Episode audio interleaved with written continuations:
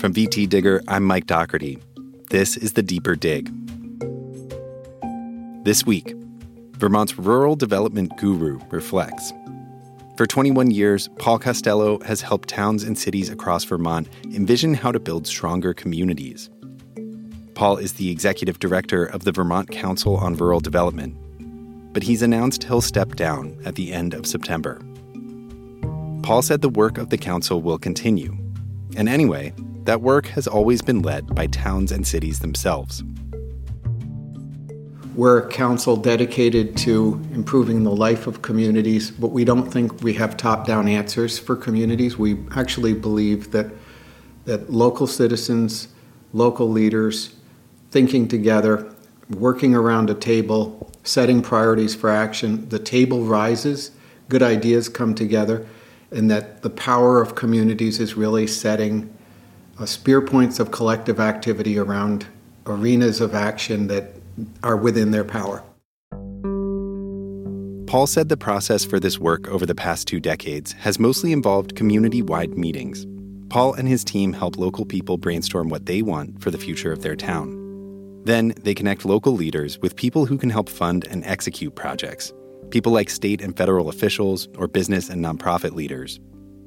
Nobody builds a vision for Bradford or Barre um, from the outside.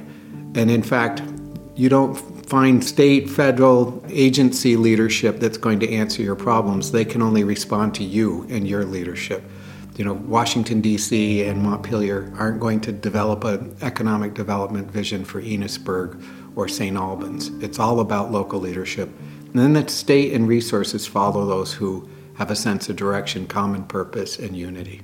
You're saying that you, you set those goals locally first, and then there become these other opportunities that are available. It kind of snowballs out from there. Yeah, and part of the trick is we would bring those executive leaders in at the beginning and we wouldn't give them the opportunity to give speeches about their programs or what their offerings were. They had mm-hmm. to sit and listen to the community wrestle with where they wanted to go. And it, you know, in some ways it ropes them into thinking, I, I want to help this community. I, I see where they're trying to go.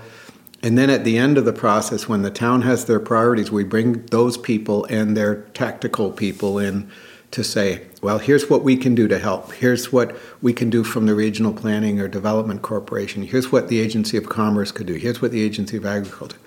Here's what the Senate office could do. So it's extremely inspiring um, to see this work in practice. It's real democracy.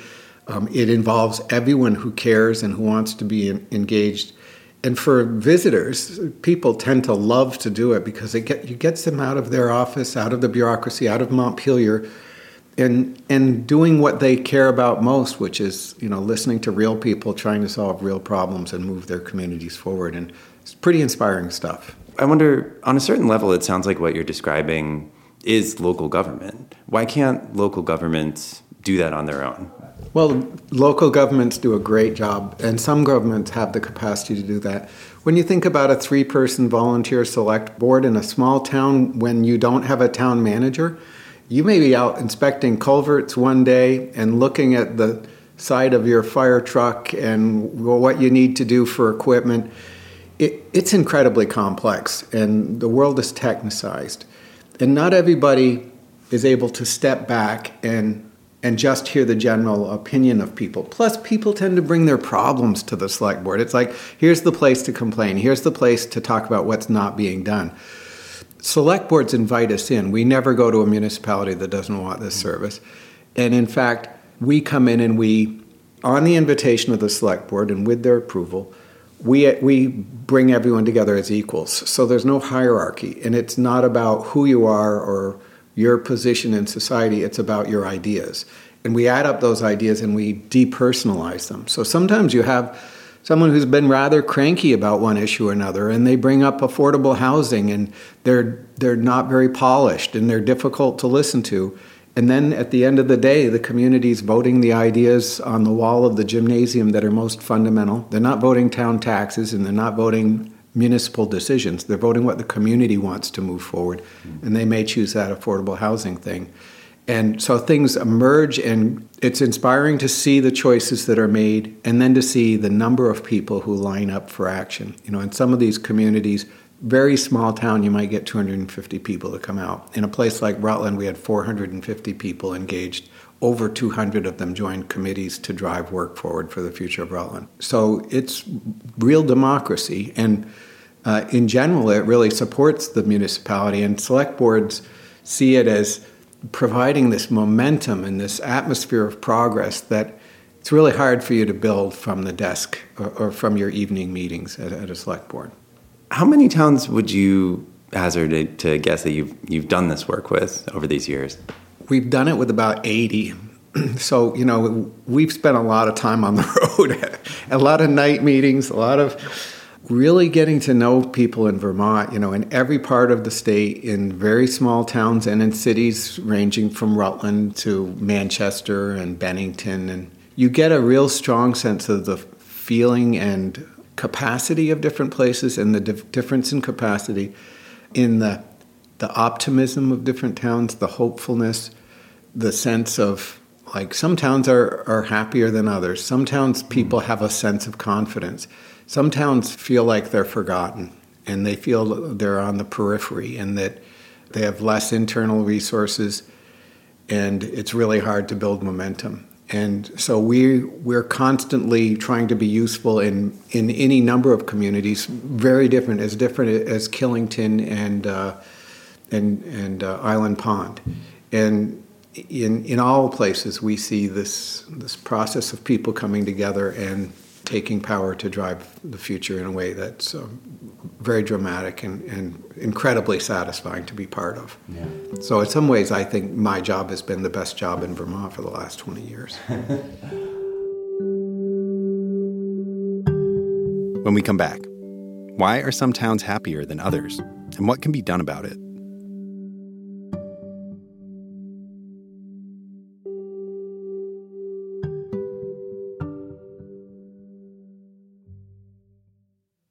Just a quick message from our underwriters Bold Ideas from Vermont. A global pandemic has forced us to rethink almost every aspect of our lives. So, where should we look for inspiration? On his new podcast, Bold Ideas from Vermont, host David Roth thinks the solutions are closer to home than you might think. Along with co host Meg Polite and special guests, David discusses the bold ideas grounded in Vermont know how that can help us not only survive, but thrive. Listen and subscribe today wherever you get your podcasts. Go to boldideaspod.com. That's boldideaspod.com.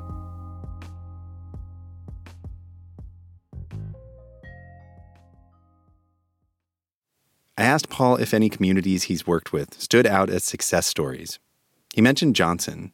Residents there made plans to rebuild the town's streetscapes, work on water and sewer systems, and build affordable housing. But in doing all that, they had this side benefit of bringing together people who otherwise never worked with one another. People talked about, you know, in our modern era of commuting away from town for work, we've become bubbles within the community. There's the the school community, there's the downtown merchants group, there's the municipality itself, there's the college on the hill, there's the arts group, there's the veterans groups. We all have our own invitation lists, we all go to our own events and we become disconnected from the larger sense of our community and diversity. And they said, We want to build a communications committee. And that, gr- that group met for a month and it said, We don't want to sit around talking about communications. We want to use all the vehicles of communication and all the invitation processes we have in this community to pull together. Mm. Some things cost big money, multi-million dollar downtown redevelopments or building, you know, redoing derelict buildings and some things are free, which is building, you know, your Thursday night live on the green event that all those people share their invitation process.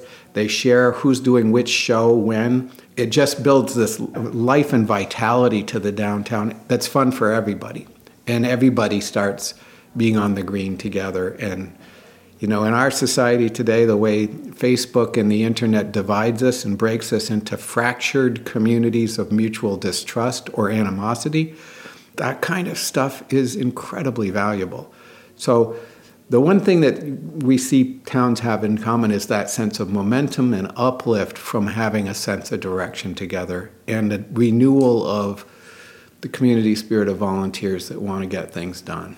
That's interesting. It, it sounds like what you're describing is that, you know, there's the end result of this process where there might be some concrete change. But then it sounds like what you're describing is that the process itself is part of the change that you're affecting. The process itself of bringing people together and getting them involved is a big contributor to that sort of vitality that you're talking about. Yeah, the two really go together. You know, if you want to do public engagement and you want to sit around talking about public engagement, you're going to get boring pretty quick. If you're talking about engaging together to get real things done, it's it's got a trajectory, you know, and people want a sense of purpose and progress. And it's not like we're supplying it, but we're helping people galvanize that together as teams, and it's just super, super satisfying. Why are some towns happier than others? Why are some towns feeling forgotten right now? You know, we've gone through tremendous economic change and dislocation with the global economy, with transitions in agriculture and forest products industries, some of the foundations of Vermont you know, you have towns along the Connecticut River built on tool and die, and that industry is, you know, not what it was. You have places built on manufacturing and textiles that's not there anymore. Different parts of the state have been more hit by that. It's been harder for some places to get engaged at the same level of technology. Broadband being slow to some places has been a block to their progress and some places basically have different kinds of infrastructure, not beyond broadband. You know, some places have a college in the community, some places have a hospital, and there are places that have none of those sort of fundamental cornerstones of prosperity. And you know, if you're a young person in our society and there's not broadband in your community, you're probably, once you get through school, and especially if you go to college, you're probably not coming back. Uh, digital natives won't live without uh, the connectivity. The heart can be kicked out of a town when there's not youth there. So every town we wrestle with, you know, everyone from uh, cities to very small places are thinking, how do we situate ourselves as dynamic centers for young people to want to live here? And that connects with how do we move forward the food systems movement that's going to inspire young people who want to be on the land uh, to the creative economy. How do we build downtowns that are dynamic centers of arts and activities and creativity that will capture the imagination of both the artists but also tech people who want to be in that living diverse creative environment? And so a lot of our work comes from bottom up from communities and then you say what are some of the solutions that other communities are using that we could be sharing or that are going on in other towns nationally that may be inspiring models for, for Vermont towns? And you're saying in a way that that has to come from the bottom up because there's this this whole menu of solutions that are out there and the people of that town kind of have to pick which which type of thing is right for them. Nobody buys an imposed vision, right? Nobody wants to follow something, they want to create and to really own something, you have to have thought it through. And also, local folks know best their own resources and they know best their own assets. Sometimes they're not really conscious of those assets because they haven't listed them. So we actually start with that sort of mm stuff.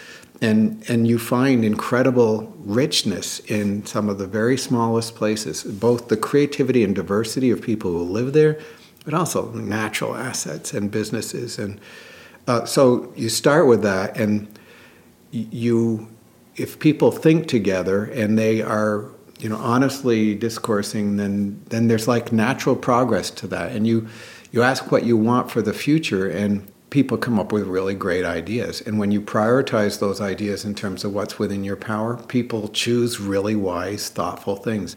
I have to imagine there is somewhere a limit on that, though, because a, a lot of the problems that you've mentioned are problems that are not even really local in scope. Things like the broadband gap or the decline in dairy. These are things that a town isn't really going to be able to solve, right? So how do you overcome that? Well, you need to you need to add up what happens at the community level into proactive public policy, and that's the other half of our work. Hmm. But never underestimate the power of what a community does. When when Hardwick in 2005 or so started, they rose this flag and they said, "We're going to be the center of Vermont's agricultural renaissance." Nobody gave them permission. It wasn't really true yet, but entrepreneurial guys, everyone from Jasper Hill to uh, Vermont Natural Coatings and uh, High Mowing Seeds, these guys got together and they said, We're a team. We're going to support each other's operations. We're going to do what we can to commonly distribute product and market ourselves and market our community and bring in more energy.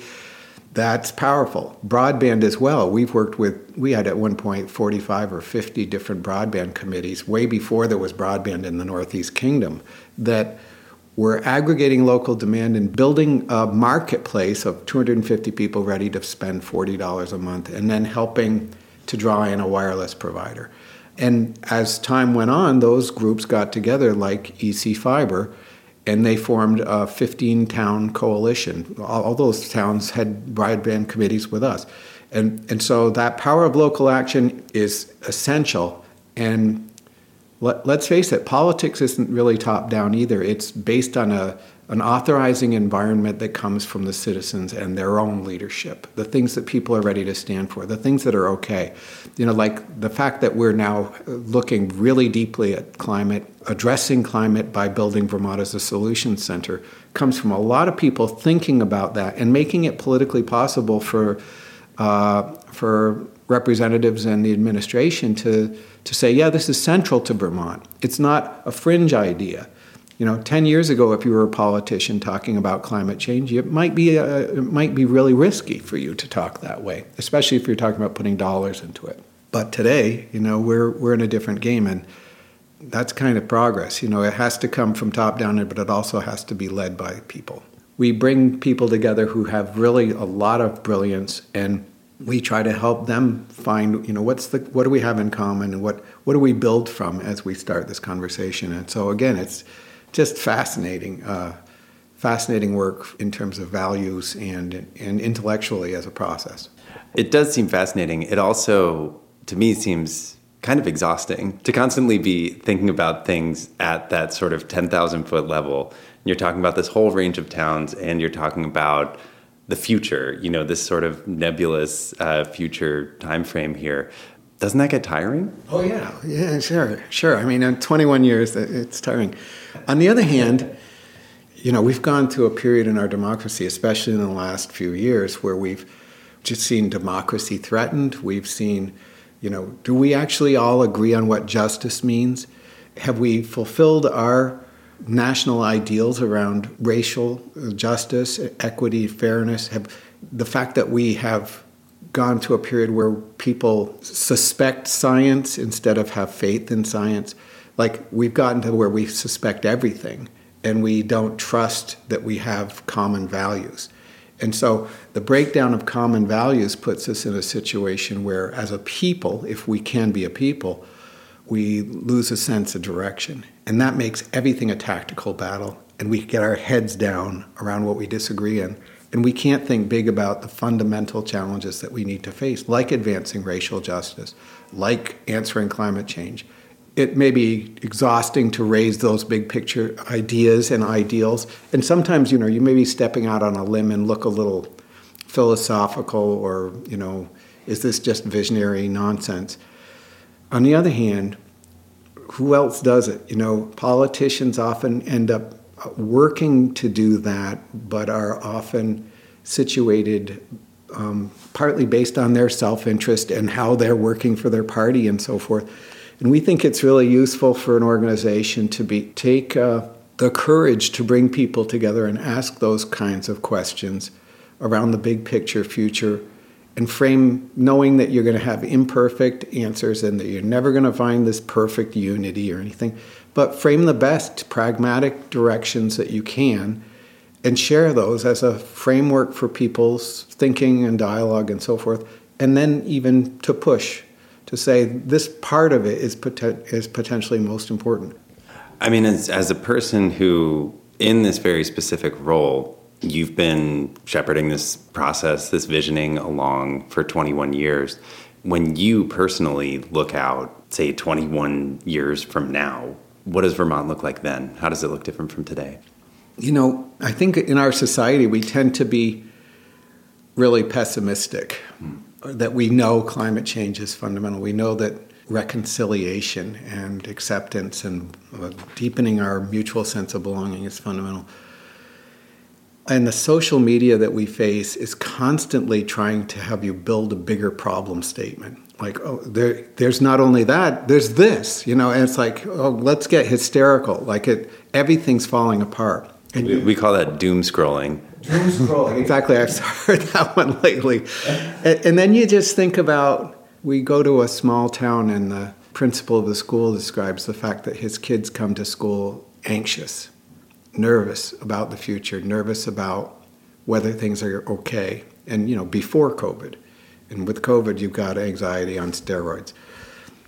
But you go to a cocktail party, you're having beers with friends, and there's kids running around, and people will talk about, you know, we've got 20 years, and then the shit's going to hit the fan with climate. And like, laughing it off and going on to the next topic, right?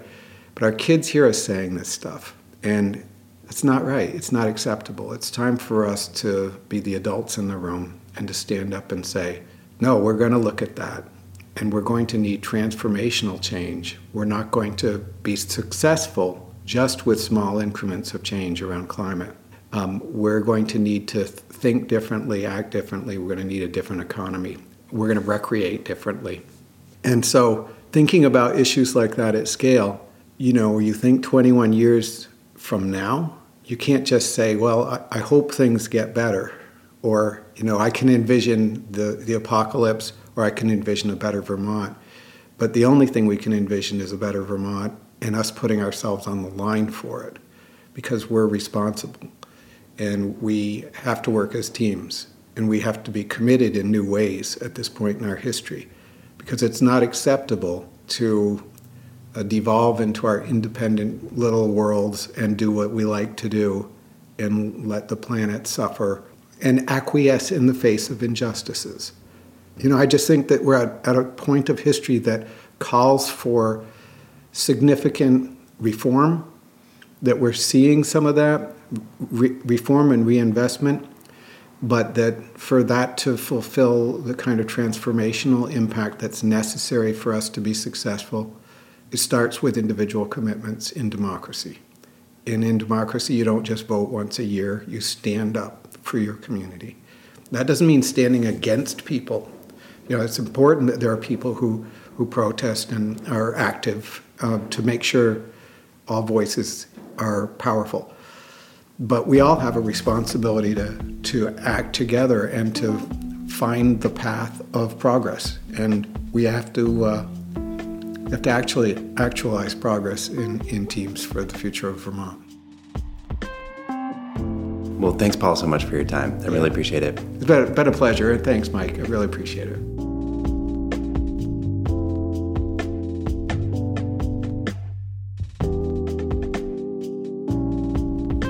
This week, the Council on Rural Development announced that Brian Lowe would be its next executive director. Lowe was formerly the Chief Innovation Officer for the City of Burlington. You can read more about Paul Costello's tenure at the Vermont Council on Rural Development and find a transcript of this interview at vtdigger.org. You're listening to The Deeper Dig, a weekly podcast from the VT Digger newsroom. Search for it and subscribe wherever you listen to podcasts, and you'll get new episodes as soon as they land. We used music this week by Blue Dot Sessions. We'll be back next week with more stories from the Digger Newsroom. See you then.